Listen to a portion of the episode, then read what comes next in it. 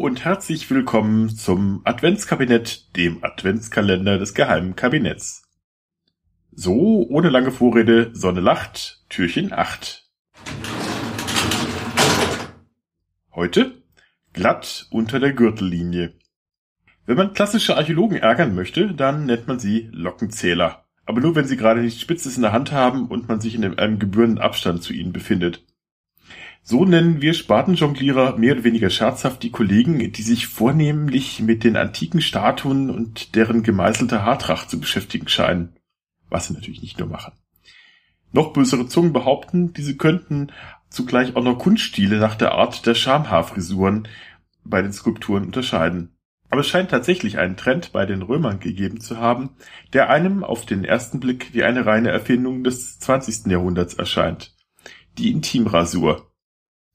Das Ganze fing bei uns wohl in den 90ern an, als die weiblichen Protagonisten in Pornofilmen ihre Schambehaarung entfernten und die Playmates und Models in entsprechenden Magazinen nachzogen. Auf Wunsch ihrer männlichen Partner begannen dann auch die in Anführungszeichen normalen Frauen es ihnen nachzutun. Heute ist die Klette offenbar eher die Regel als die Ausnahme.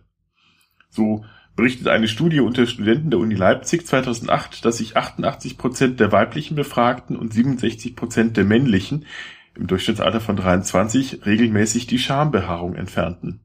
Und ein Jahr später stellte eine repräsentative Studie derselben Forschungsgruppe mit 2512 Teilnehmern, die nicht nur Studierende umfasste diesmal, folgendes fest, dass in der Altersgruppe von 18 bis 25 immer 81,6 Prozent der Frauen und 32,4 Prozent der Männer ihr Körperhaar und 55,2 Prozent respektive 22,6 Prozent der Befragten nur ihre Schamhaare entfernten. Bei zunehmendem Alter der Befragten sanken diese Werte allerdings dramatisch. Im alten Rom gab es die Intimrasur allerdings auch schon. Allerdings ist nicht ganz klar, wie weit der Trend verbreitet war. Aber die Quellen zeigen, dass es vor allem sexuell besonders aktive Frauen waren, die sich so einen glatteren, weicheren Körper gaben und damit erotischer wirken wollten. Der für seinen beißenden Spott berühmte Dichter Martial wettert einmal über eine ältere Frau, der er offenbar keine sexuelle Aktivität mehr zutraut. Was soll das schon bringen, einem toten Löwen den Bart zu stutzen? Nicht nur Prostituierte, sondern auch bürgerliche Frauen rasierten sich dabei nicht nur das Pudendum, den Schambereich, sondern auch Achseln, Arme und Beine und zupften sich die Augenbrauen. Bei Männern war indes die Intimrasur als unmännlich angesehen. Vielmehr erregten gestutzte oder geabrasierte Schambehaarung sowie glatte Arme und Beine den Verdacht einer homosexuellen Veranlagung. Und da die Römer in den Thermen nackt zu baden pflegten, entging ihnen natürlich kein Detail. So kam es bei den Römern auch gar nicht gut an, dass Gaius Julius Caesar sich alle Haare hat zupfen lassen. Oder gar solche Kaiser wie Domitian in Elagabal, oh, den hat man schon lange nicht mehr, selbst zur Pinzette griffen, um ihren Sexualpartnern, männlichen wie weiblichen Geschlechts, die entsprechenden Haare zu entfernen. Wer schön sein wollte, musste leiden, denn entweder wurden die Haare einzeln gezupft, was lateinisch Wellere genannt wurde, was den so behandelten den spöttischen Beinamen Vulsae, die Gerupften, einbrachte. Oder man flammte, nicht ganz ungefährlich, das störende Fell mittels einer Öllampe ab. Auch chemische Mittel waren im Gebrauch, so etwa das Psilotrum, ein damals fast marktbeherrschendes Mittel für Frauen, wie Plinius der Ältere berichtet, das aber auch zuweilen von Männern eingesetzt werde. Da sieht man schon beim Niederschreiben eine kritisch hochgezogene Augenbraue beim alten Plinius. Gesund wird es sicher nicht gewesen sein, enthielt es doch einen hohen Bestandteil an Arsen. Stoppeln rückte man mit Bimsstein zu Leibe. Ich werde rasiert, unten gerupft, entschuppt, abgebimst, angeputzt, ausstaffiert und angemalt, beschreibt der Satirendichter Lucillus die Prozedur in einem Textfragment, das leider offen lässt, ob es sich um eine Prostituierte oder eine Dame aus der Bürgerschicht gehandelt hat. Oder gar um einen Mann, den er hier verspottet. Diese Arbeit führten professionelle, sagen wir mal, Friseure aus.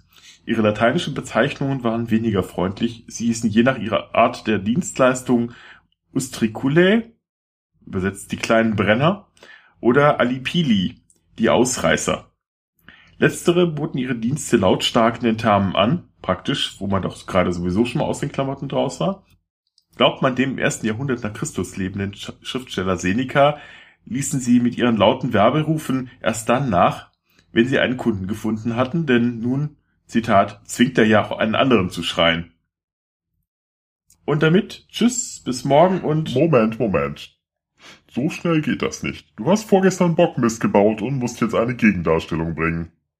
Wir haben nämlich aufmerksame Hörer, die recherchieren und nicht solche Luschen wie du. Das habe ich überhört. Also gut, eine Gegendarstellung. Also, anders als gestern berichtet, was heißt es da? Heißluftföhn? Noch so eine schreckliche Sauklaue. Dampfer. Jetzt stell dich nicht so an. Na gut, liebe Hörerinnen und Hörer. Wie uns gestern Jörg vom Heißluftdampfer Podcast berichtet, war Hitler nicht abhängig von Pervertin. okay, das muss Pervitin heißen. Na gut, nochmal. Pervers war er sicher schon, aber nicht nicht so. Liebe Hörerinnen und Hörer, wie uns Jörg vom Heißluftdampfer berichtet, war Hitler nicht von Podcasts abhängig. Ähm, da war jetzt schon viel Gutes dabei, aber das Zeug heißt Pervitin. Oh ja, stimmt. Also, wie uns Hitler vom Heißluft... Wie heißt der? Jörg. Okay, ja, gut, Jörg. Also, sehr geehrte Dampfer und Dampferinnen. Stopp! Was? Du hast Dampfer und Dampferinnen gesagt. Hab ich nicht. Hast du wohl. Na schön, sag's halt nochmal. Sehr geehrte Hörer und Hörerinnen, anders als Hitler. Was denn jetzt schon wieder? Hör einfach nochmal an. Sehr geehrte Hitler und Hitlerinnen, wie uns Heißluft vom Pervitin berichtet, waren Dampfer nicht von Podcasts abhängig. Jetzt lass mich endlich zufrieden mit dem Kram. Ich kann so nicht arbeiten. Ach, verdammt nochmal. Mach das dein Kram alleine. Danke. Na, geht doch.